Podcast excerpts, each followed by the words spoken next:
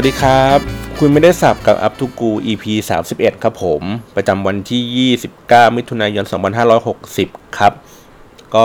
ห่างหายกันไปอีกสักพักหนึ่งอีกแล้วนะครับ ที่แรกก็ว่าจะมาชวนคุยในเรื่องของการทำ Facebook Ad นะครับ แต่ว่าดูแล้วก็ยังไม่ค่อยรีบเท่าไหร่นะครับ มีเรื่องที่รู้สึกว่าเดือดเนื้อร้อนใจมากกว่านะครับ ก็คือในประเด็นข่าวที่น่าจะดูใกล้ตัวเรานิดหนึ่งนะครับ เป็นประเด็นข่าวเรื่องของกสทช ในการจัดระเบียบ OTT นั่นเองนะครับถามว่า OTT คืออะไรนะครับ เอางี้ดีกว่าผมผมยังไม่พูดว่า OTT คืออะไรก่อนกำลังจะบอกว่าในช่วงประมาณเดือน 2 เดือนที่ผ่านมาเนี่ยครับเราจะเห็นข่าวว่ากสทชเนี่ยทำอะไรบางสิ่งบางอย่างกับโซเชียลมีเดียอยู่พอสมควรนะครับ ก็คือว่า อาจจะเคยเห็นข่าวว่ากสทช พยายามเรียกผู้ประกอบการในฝั่งที่เป็นโซเชียลมีเดียอย่างเช่น Facebook Google YouTube Line นะครับเเข้ามาคุยกันเพื่อให้พวกนี้ลงทะเบียนเป็นผู้ประกอบกิจการที่มันเป็นพวก OTT นะครับแล้วก็กสทชเองก็เคยมีอีเวนต์จัดแบบเรียกเพจดังเพจใหญ่ๆเข้ามาคุย กันนะครับเพื่อมาลงทะเบียนมาตกลงความเข้าใจอะไรกันบางสิ่งบางอย่าง ก็มีมาแล้วแมทแบบนี้นะครับ ล่าสุดเนี่ยมีข่าว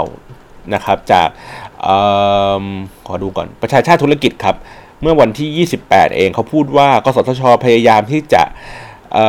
ประกาศรายชื่อนะครับบริษัทให้ให้ให้ให้ไม่ไม่เชิญประกาศรายชื่อ เป็นการเชิญบริษัทที่ใช้งบโฆษณา บนสื่อออนไลน์ที่มีมูลค่ามากที่สุด 50 อันดับแรก เข้ามาชี้แจงแนวทางการปฏิบัติในเรื่องของการจัดการการลงโฆษณาให้กับผู้ให้บริการด้าน OTT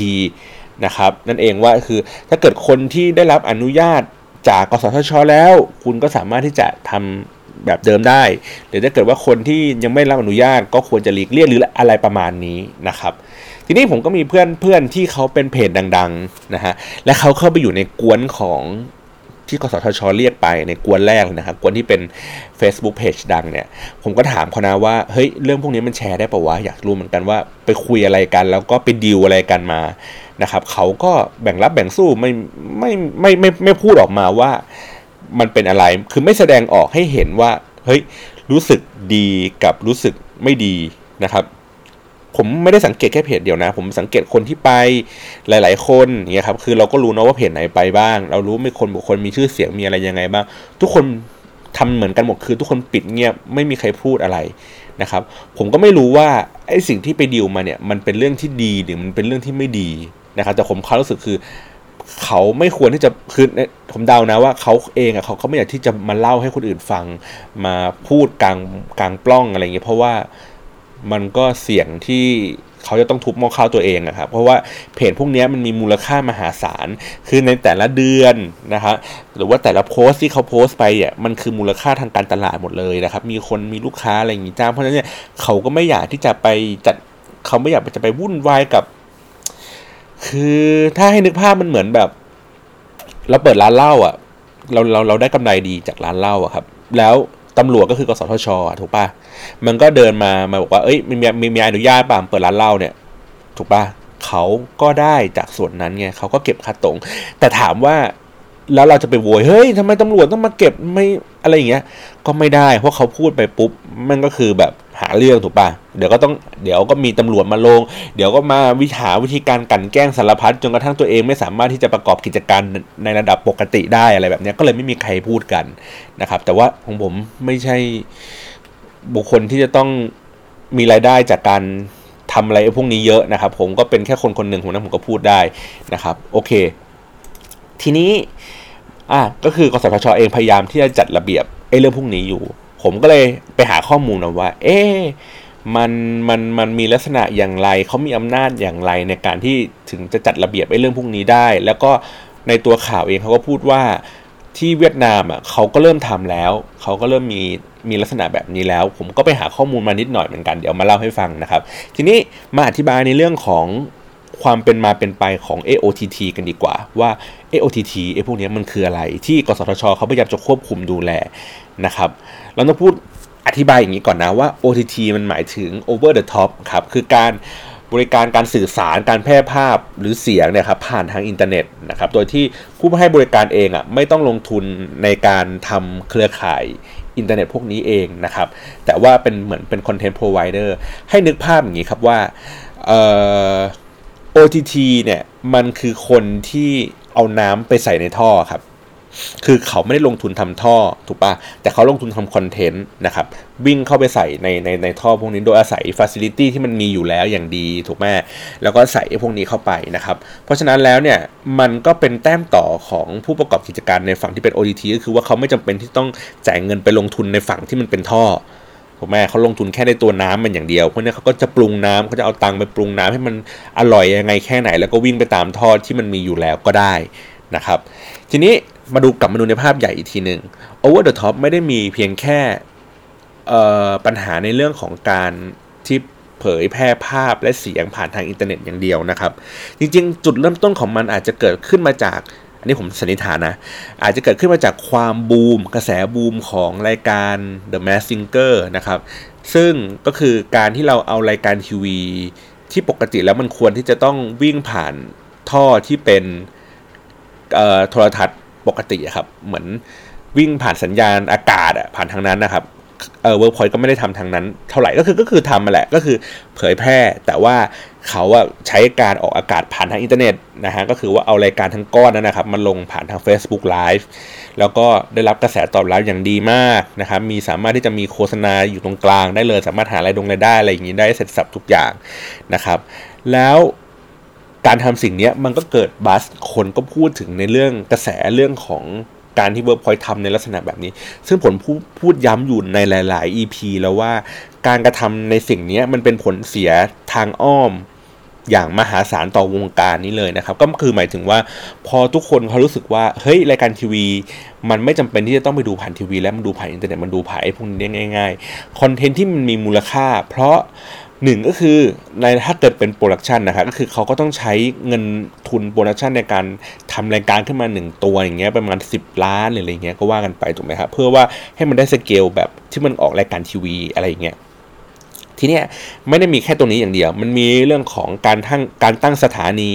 การไปประมูลใบประกอบกิจการไปประมูลคลื่นความถี่ซึ่งเขาก็ต้องเสียค่าตรงค่าอะไรเงี้ยอีกแบบปีละเป็นหลายพันล้านนะครับ แต่อยู่ๆคือ มันมีใครวันใดวันหนึ่งมันมีใครสักคนหนึ่งอะดูดคอนเทนต์ไอ้พวกนี้ลงมาแล้วก็มาปล่อยในท่อ ซึ่งตัวเองก็ไม่ได้เสียค่าท่อถูกปะตัวเองแค่เอาไอ้คอนเทนต์นี้มาลงอย่างเดียวเนี่ย มันก็ไม่แฟร์สำหรับ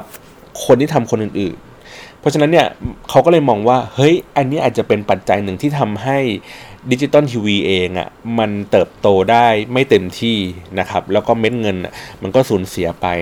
ไอ้ตัวของกสทชเองเขาก็มองว่าเขาก็อุตส่าห์ประมูลขึ้นความถี่ไปได้ตั้งแพง ได้ตั้งตั้งไปตั้ง 23 ล้านเอ้ยไม่พูด23 สถานี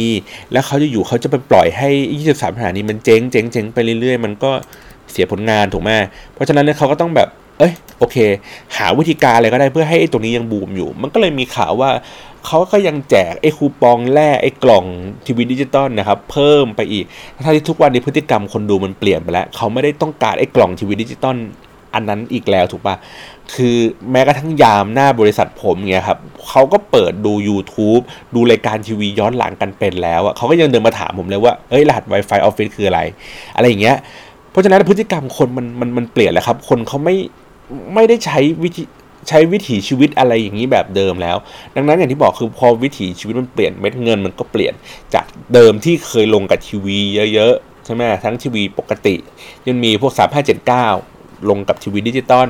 เขาก็ย้ายมาอยู่บน Facebook อยู่บน YouTube อยู่บนคอนเทนต์ที่คนเขาก็ยังดูอยู่อย่างที่ผมบอกเคยพูดว่าคนไม่ได้ดูทีวีลดลงครับ แต่ว่าเขาแค่ย้ายวิธีการดูทีวี ไปอยู่อีกวิธีหนึ่งแทนมากกว่า ถูกไหมนั่นแหละ ทีนี้มันก็เลยอย่างที่ผมบอกอันนี้คือคอนเซปต์คร่าวๆของ OTT ไอ้ OTT เนี่ยมันก็ไม่ได้มีเพียงแค่ทีวีอย่างเดียวด้วยนะ มันมีผลกระทบกระเทือนต่ออื่นๆด้วย เช่น ผมบอกว่า OTT ที่มีปัญหาอย่างเช่น สมมติถ้าเป็นโทรศัพท์ เราโทรศัพท์คุยกันเนี่ย ก็ผ่านคลื่นความถี่ถูกไหมฮะคลื่นอะไรพันแปดเก้าร้อยสองพันหนึ่งร้อยถูกไหมไอ้พวกนี้ก็คือเป็นขึ้นความถี่ของของโทรศัพท์ นะครับ แต่ว่า OTT over the top อะที่มันแปะมาอีกอันหนึ่งก็คือ ทุกวันนี้เราสามารถที่จะโทรผ่านเน็ตได้ ก็เช่นพวกผ่าน Line Call นะครับ ผ่านอะไรอะสกายผ่านเอ่อ Facebook Messenger ก็โทรได้ถูกไหมอันเนี้ยการโทรคุยกันโทรหากันเนี่ย ก็ไม่ได้ใช้เครือข่ายแบบ voice data ครับ ไม่ได้ใช้ตัวที่เป็นคลื่นความถี่ที่เป็น voice ถูกป่ะแต่ว่าใช้ตัวที่มันเป็น data แทนใช้อินเทอร์เน็ตโทรผ่านอินเทอร์เน็ตแทน ใช่ไหมอันเนี้ยผมก็เรียกว่าเป็น over the top ประเภทหนึ่งนะครับหรือว่าการที่ส่ง message ที่ผ่านเครือข่ายมือถือนะครับปัจจุบันนี้ก็คือส่งผ่านเน็ตก็คือส่งผ่าน Line ส่งผ่าน WhatsApp อะไรอย่างเงี้ยไอ้พวกเนี้ยก็เป็น over the top ในฝั่งที่เป็น messenger เหมือนกันนะครับ คือมันมีคอมมีอินเทอร์เน็ตเข้ามาทุกอย่างมันมี over the top อปอะไรอย่างนี้ได้หมด เพราะว่ามันสามารถวิ่งผ่านเครือข่ายอินเทอร์เน็ตได้หมดนะครับก็เลยบอกว่าไม่ได้มีเพียงแค่ทีวีอย่างเดียวนะ เพราะฉะนั้นแล้วเนี่ยคืออะไรก็ตามที่มันเป็นคอนเทนต์เป็นเนื้อหา เป็นสัญญาณภาพสัญญาณเสียงผ่านอินเทอร์เน็ตเงี้ยครับอันเนี้ยผมเขาก็จะเรียกว่า over the top หมดนะฮะเเพราะฉะนั้นเนี่ยในในในสิ่งเนี้ยถ้าเกิดในกสทชเวลาเขามองเขาก็มองว่า อ๋อ ถ้าเกิดว่าเราส่งหากันเองอะระหว่างคนอย่างเงี้ยครับ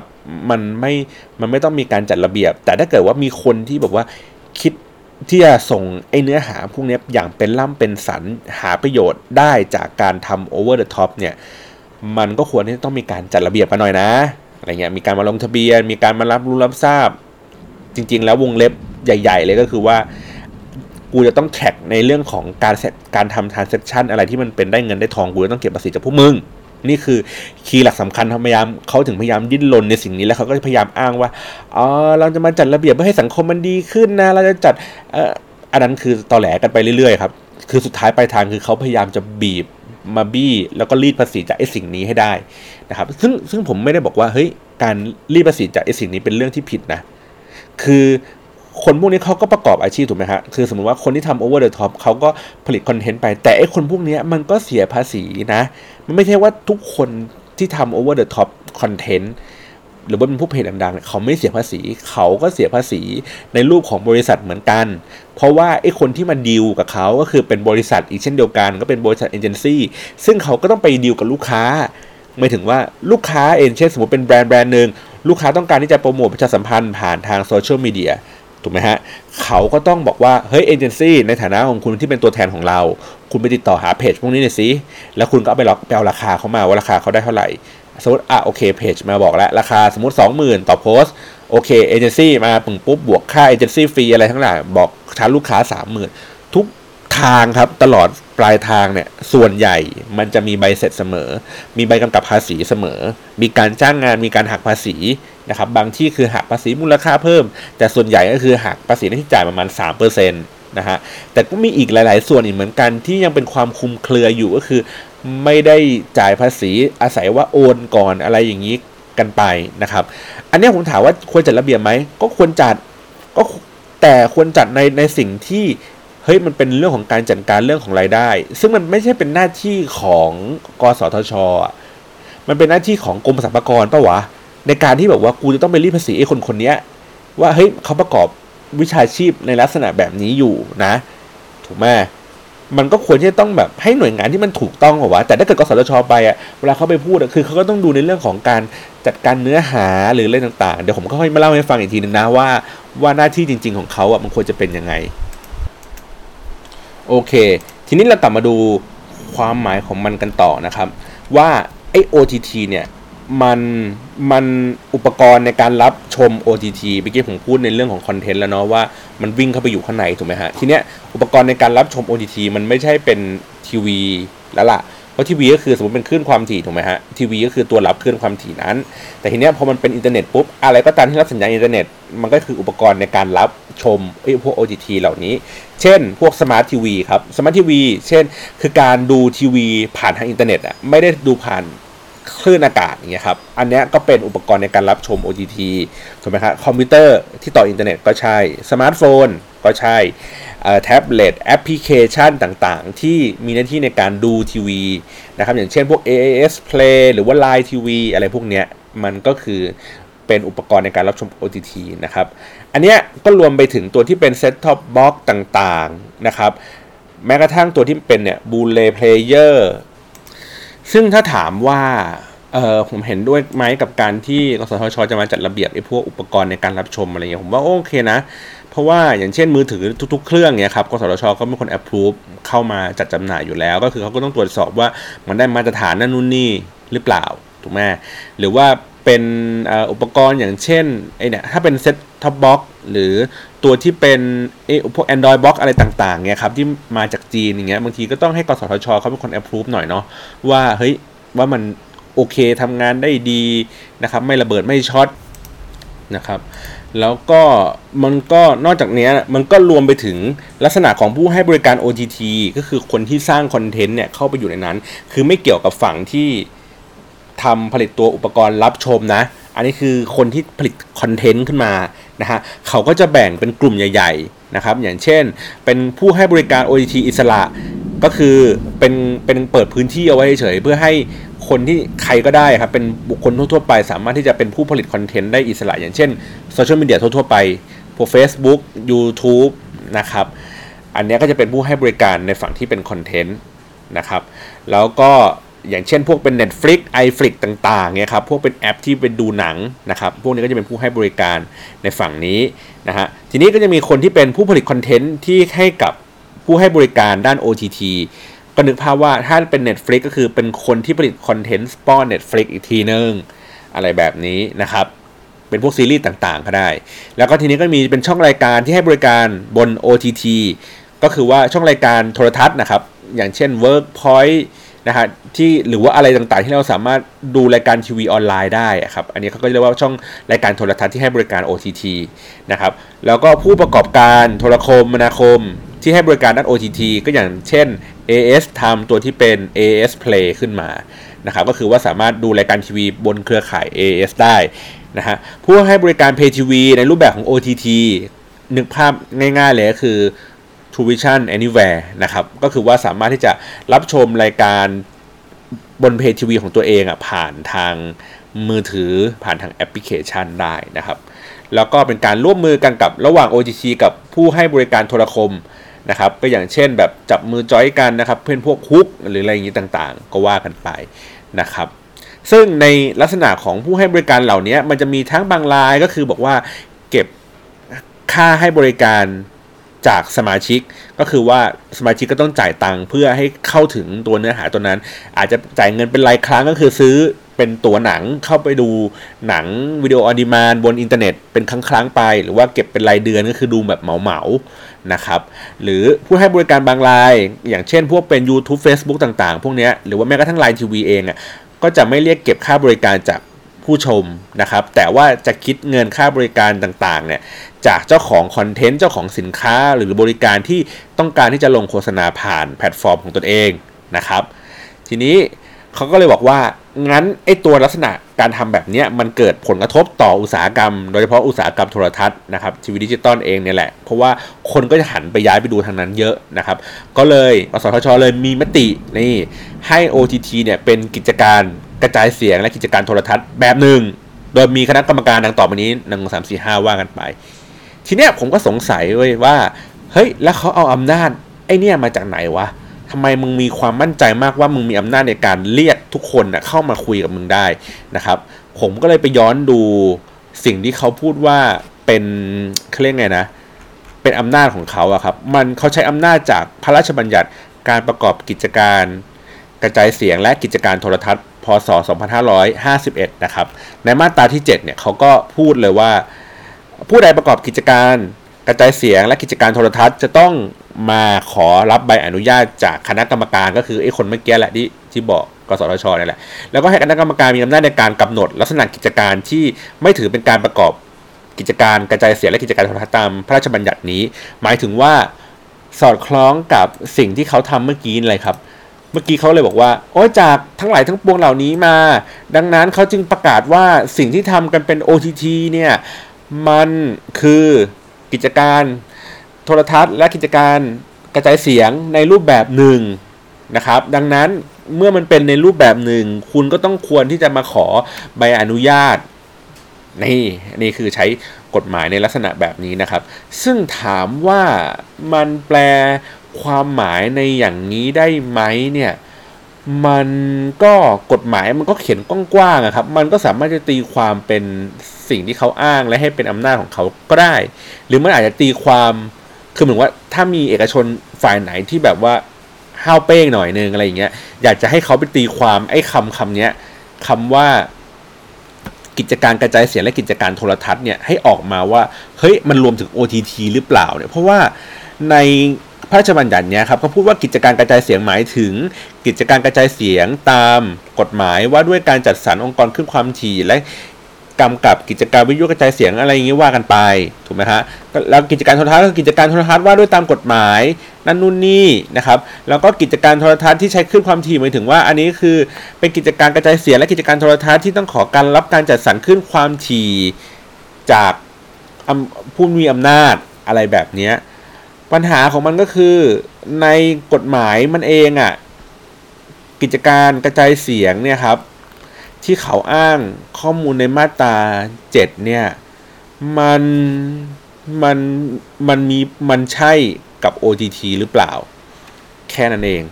นะครับ เพราะว่า OTT เองอะถามว่ามันมันมันมันคือคนที่กระจายเสียงถูกไหมใช่ กระจายภาพโทรทัศน์ไหมใช่ แต่เขาไม่ได้ต้องขอใบอนุญาตจากไอ้สิ่งนี้ไง ถูกไหมแต่คุณกำลังแบบเหมือนใช้อำนาจตัวเองช่างมันเถอะเดี๋ยวอย่าไปสนใจอะไรมันมาก แล้วจะได้ไม่ไม่งั้นเดี๋ยวเล่าไม่จบนะครับ โอเคนั่นแหละเขาก็เลยบอกว่าใช้อำนาจเนี้ยในการทำตัวนี้ขึ้นมานะครับ แล้วเขาก็อ้างว่าโอ้ยเนี่ยคนสมัยเนี้ยดูกันเยอะแยะนั่นนู่นนี่แล้วก็ที่สำคัญเขาบอกว่า โอ้ย เวียดนามนี่นี่นี่ เขาใช้คำว่าสำหรับแนวทางการปฏิบัติในลักษณะแบบนี้เนี่ยนะไม่ใช่ประเทศไทยประเทศแรกที่รีเริ่มนะครับ ประเทศเวียดนามเนี่ยก็นำมาใช้ในการกำกับผู้ให้บริการ OTT เช่นกัน โดยเรียกบริษัทเจ้าของโฆษณารายใหญ่มาสั่งการ แต่ของกสทชเนี่ยแค่เป็นการดำเนินการตามกฎหมายที่มีการรองรับอย่างชัดเจน เฮ้ยเราทำตามกฎหมายนะเว้ยเฮ้ย ทีนี้ผมก็เลยไปหาว่าและไอ้เวียดนามเนี่ยครับที่เขาบอกเนี่ยว่า เฮ้ยเป็นการเรียกเรียกคนเข้ามาคุยกันเนี่ย อย่างเงี้ยอย่างที่เขาอ้างเนี่ย มันจริงไหมนะครับ ความพีคของมันก็คือว่า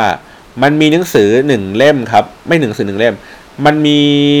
เออเขาก็มีบทความนี่แหละเขาก็บอกว่าเอ้ย OTT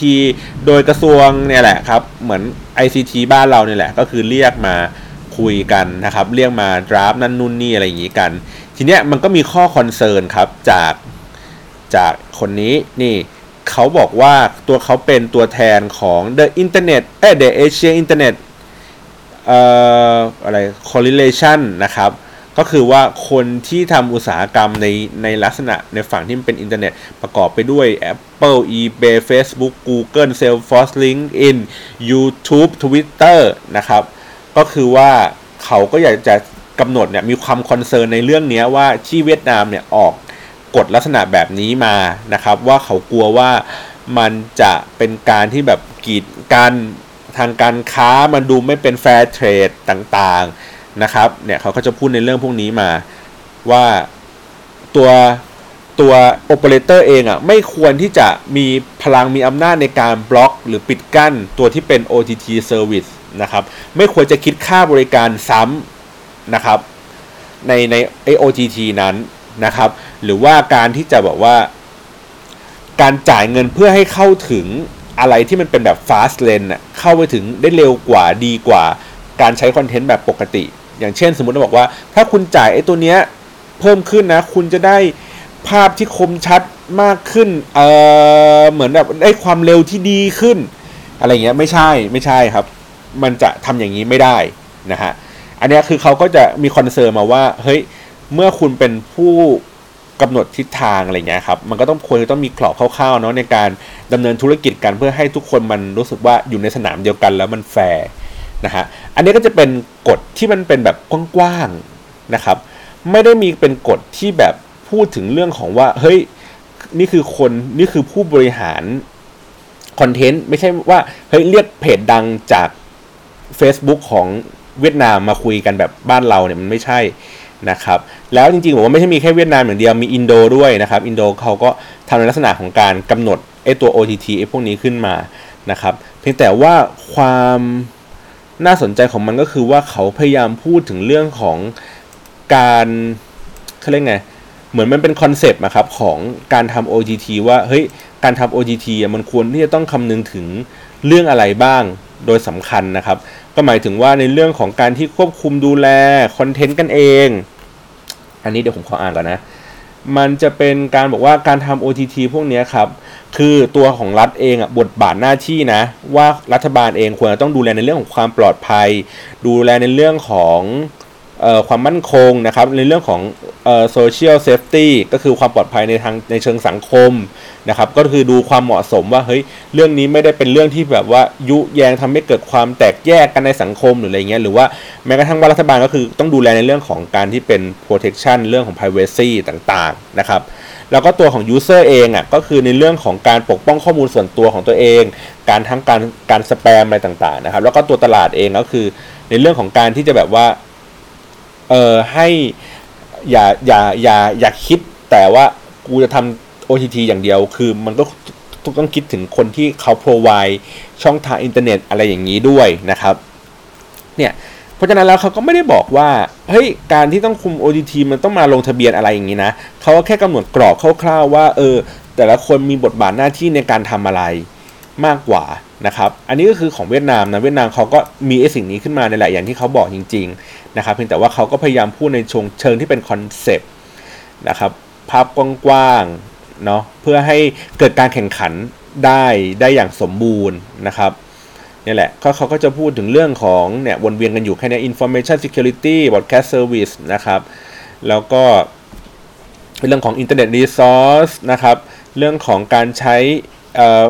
พวกอุปกรณ์เครื่องมืออะไรอย่างนี้ต่างๆ การควบคุมคุณภาพในเรื่องของการดำเนินธุรกิจในเรื่องของอินเทอร์เน็ตต่างๆนะครับ เรื่องของเซฟตี้อะไรพวกนี้เหล่านี้นะฮะ แต่ว่ามันไม่ไม่ได้ลามไปถึงตรงนั้น ทีนี้ ถามว่าการถ้าสมมตินะครับว่ามันมี AOTT โผล่ขึ้นมาแบบนี้มันจะมีผลอย่างไรต่อผู้ใช้งานทั่วๆไป เอางี้ก่อนดีกว่า ถามว่าผู้ใช้งานทั่วๆไปจะเจอจะเจออะไรบ้างถ้าเกิดว่า เมื่อรัฐบาลเขามาจัดการในเรื่องพวกนี้นะครับจัดการในเรื่องของคอนเทนต์อะไรต่าง ๆ เหล่านี้ อันดับแรกเลยก็คือว่าโอเค อาจจะต้องมีฟอร์แมตอะไรบางอย่างที่มันเป็นชัดเจนนะครับอย่างที่บอกคือขอความร่วมมือครับ ประเทศนี้มันเป็นประเทศแห่งการร่วมมือร่วมใจ เพราะฉะนั้นแล้ว สมมติว่าเฮ้ยคอนเทนต์ลักษณะแบบนี้ไม่เหมาะสม ในช่วงเวลาดังกล่าวนี้ มันเป็นช่วงเวลาแห่งอีเวนต์บางสิ่งบางอย่าง เพราะฉะนั้นแล้วทุกคนคุณต้องทำอีเวนต์บางสิ่งบางอย่างเท่านั้น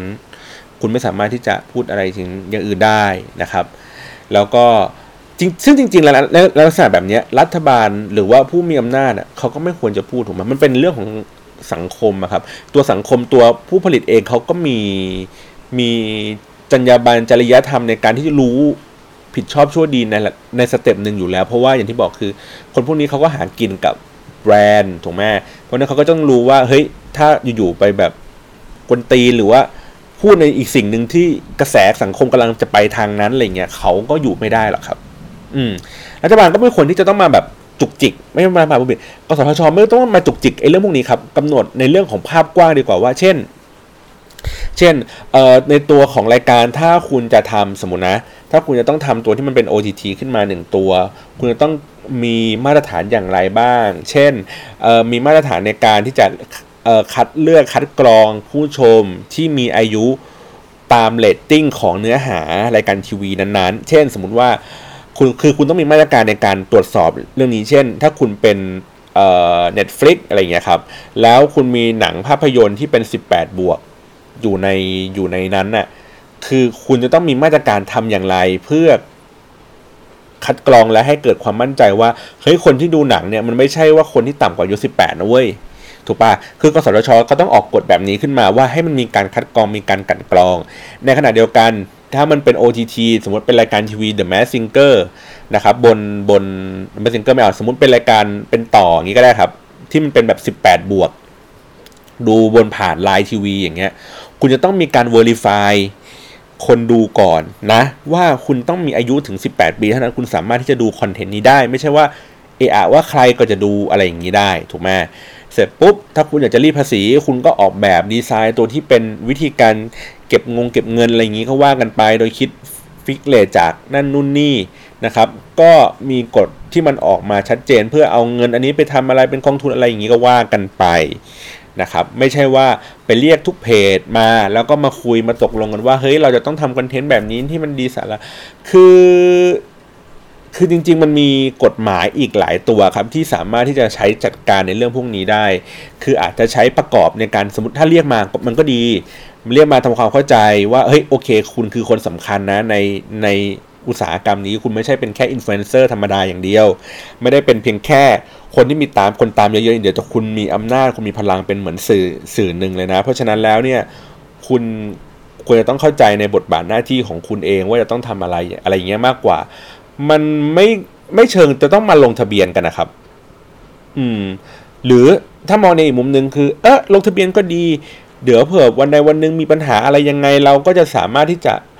เอ่อเรียกให้เขามาคุยมาจัดการมาลบอะไรอย่างนี้ได้ แต่ถามจริง ๆ เหอะรัฐไทยหรือว่าหน่วยงานราชการไทยเคยทำลักษณะที่มันเป็นอะไรแอคทีฟขนาดนั้นหรอ ก็ไม่นะ ผมแค่มีความรู้สึกว่าเวลาที่อ่านข่าวเจอไอ้เรื่องที่กสทชทำอะไรกับ OTT เนี่ย มันมีความรู้สึกว่ากูอยากจะโชว์พาวว่ากูมีพลังในการเรียกทุกคนมาซิโรลาบได้นะครับ มันเป็นมันเป็นลักษณะแบบนี้มากกว่า มันเพราะฉะนั้นเนี่ยพอ ผมเลยจับอาการว่า เฮ้ย แล้วไอ้คนที่เขาไปเขารู้สึกว่าเขาได้ประโยชน์อะไรจากการที่ไปพบกับกสทชหรือเปล่า ทุกคนมันก็ไม่มีใครพูดว่า เฮ้ย กูได้ประโยชน์ว่า เฮ้ย เฮ้ย กูรู้สึกว่า เออ กูไม่ได้ทำเพจธรรมดา ไว้ กูแม่งแม่งเป็นสื่อ สื่อหนึ่งไว้ กูแม่งมีพลังในการที่จะต้องทำอะไรดีๆ เพื่อสังคมอะไรเงี้ย มันก็ไม่ใช่ไง แล้วพอดีมันก็สอดคล้องกับไอ้สิ่งที่คนไปพึ่งดราม่าในทวิตเตอร์อย่างเงี้ยครับว่า เฮ้ยทำไมคุณเป็นเซเลบทวิตเตอร์มีคนตามเยอะแยะทำไมคุณแม่งไม่สนใจสังคมเลยวะ เฮ้ย ถูกป่ะคือมันมันมันก็เลยแบบมีความแบบย้อนแย้งกันว่าในฝั่งหนึ่งคือเราก็มีความคาดหวังว่าคนคนที่เป็นอินฟลูเอนเซอร์ในออนไลน์ใช่ไหมคนที่มีคนตามเยอะๆเขาน่าจะมีความจริงจังในฝั่งที่มันดูเป็นสื่อหรือเป็นผู้นำทางความคิดอะไรบางสิ่งบางอย่างได้นะครับ ในขณะเดียวกัน เราก็ไปเหมือนแบบไอ้ฝั่งหนึ่งมันก็บิ้วว่าเฮ้ยคุณต้องเป็นอย่างนี้อย่างนั้น แต่ไอ้คนที่เขาเป็นอยู่เขาก็บอกว่าเฮ้ย กูก็ไม่เคยคิดว่ากูจะต้องเป็นใครเลยนะ กูก็แค่มีความสนุกในการพูดถึงชีวิตกูไปเรื่อยๆ พูดถึงความชอบของกูเช่นกูชอบหมาชอบแมวกูก็โพสแต่ไอ้เรื่องพวกนี้อย่างเดียว กูไม่เคยมีความรู้สึกว่ากูจะต้องเป็นสื่อที่ดี เป็นคนที่ออกมาปกป้องหมาแมวหรืออะไรเงี้ยก็ไม่ใช่เป็นแบบนั้นถูกไหมเพราะฉะนั้นแล้วถามว่าอะผลกระทบของผู้ใช้งาน คือในความรู้สึกผมคือเฮ้ยมันก็ต้องได้รับความปลอดภัยได้รับการ คุ้มครองจากรัฐบาลถูกไหมในการที่แบบว่าคุณเข้าไปดูไอ OTT แล้วเนี่ยก็มีสิทธิมีความพิเศษมีอำนาจไม่ต่างจากการที่คุณรับชมรายการทีวี โดยด้วยระบบปกติ เช่นมันก็ต้องครอบคลุมว่าโอเค ถ้าสมมติว่าเราให้บริการมันไป สมมติเราจ่ายค่าบริการเดือนละ400 บาทให้กับ Netflix แล้วอยู่ๆแม่งเบี้ยวแม่งปิดหรืออะไรอย่างเงี้ยถูกปะมันก็ต้องมีการคุ้มครอง ถือว่านี่คือผู้ให้บริการที่เป็นคอนเทนต์ใช่ไหม คือการมีไอ้เรื่องกฎพวกนี้มันก็เป็นเรื่องดีครับเนาะเพราะฉะนั้นแล้วเนี่ยถ้าฝั่ง user น่าจะเป็นแบบนี้ ถ้าฝั่งที่เป็นพวกแบรนด์ต่างๆอะไรเงี้ยครับการมี OTT เกิดขึ้นเนี่ยก็อย่างที่บอกคือว่าเฮ้ยมันก็เป็นเหมือนเป็นคงเป็นข้อตกลงอะไรบางอย่างนะครับว่าถ้าเกิดคุณคิดจะลงทุนในฝั่งที่เป็นผู้ให้บริการคอนเทนต์เหล่านี้ คุณต้องคำนึงถึงเรื่องอะไรยังยังไงใด ๆ บ้างแบบนี้ครับหนึ่งสองสามสี่ห้าแล้วก็เออ คุณอาจจะต้องมีความระมัดระวังนิดนึงในการที่เลือกคอนเทนต์อะไรเงี้ยซึ่งจริง ๆ แล้วผมว่าแบรนด์เองเขาก็รู้อยู่แล้วโดยที่รัฐไม่ต้องมาบอกครับว่าเฮ้ยมึงต้องทำอะไรยังไงบ้างอะไรเงี้ยเพียงแต่รัฐอาจจะดูแลควบคุมในเรื่องของปริมาณว่าเฮ้ย ถ้าเกิดสมมุติว่าเขารู้สึกว่ามันมีเยอะไปอย่างเช่น อย่างเงี้ยการการออกโฆษณาบน Facebook Live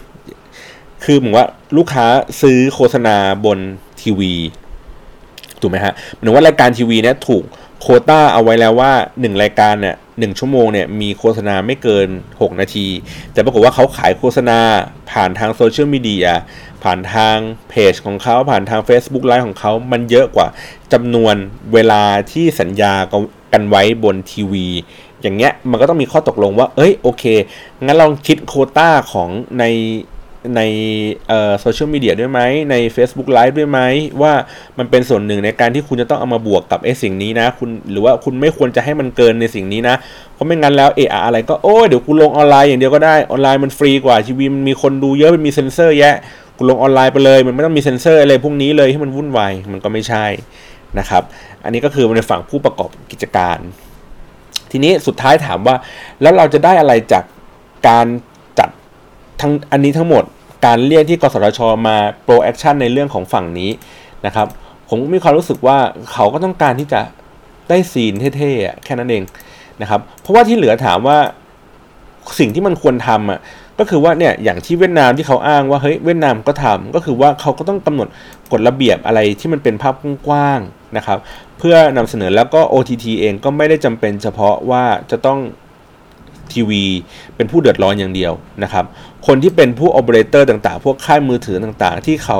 ได้รับความเดือดร้อนจากการที่มีคนใช้ voice น้อยลง แล้วใช้ Data มากขึ้น เขาจะต้องไปลงทุนเรื่องแบนด์วิดต์เรื่องอะไรอย่างนี้มากขึ้นนะครับ ผมก็ไม่รู้ว่ากสทชเขาก็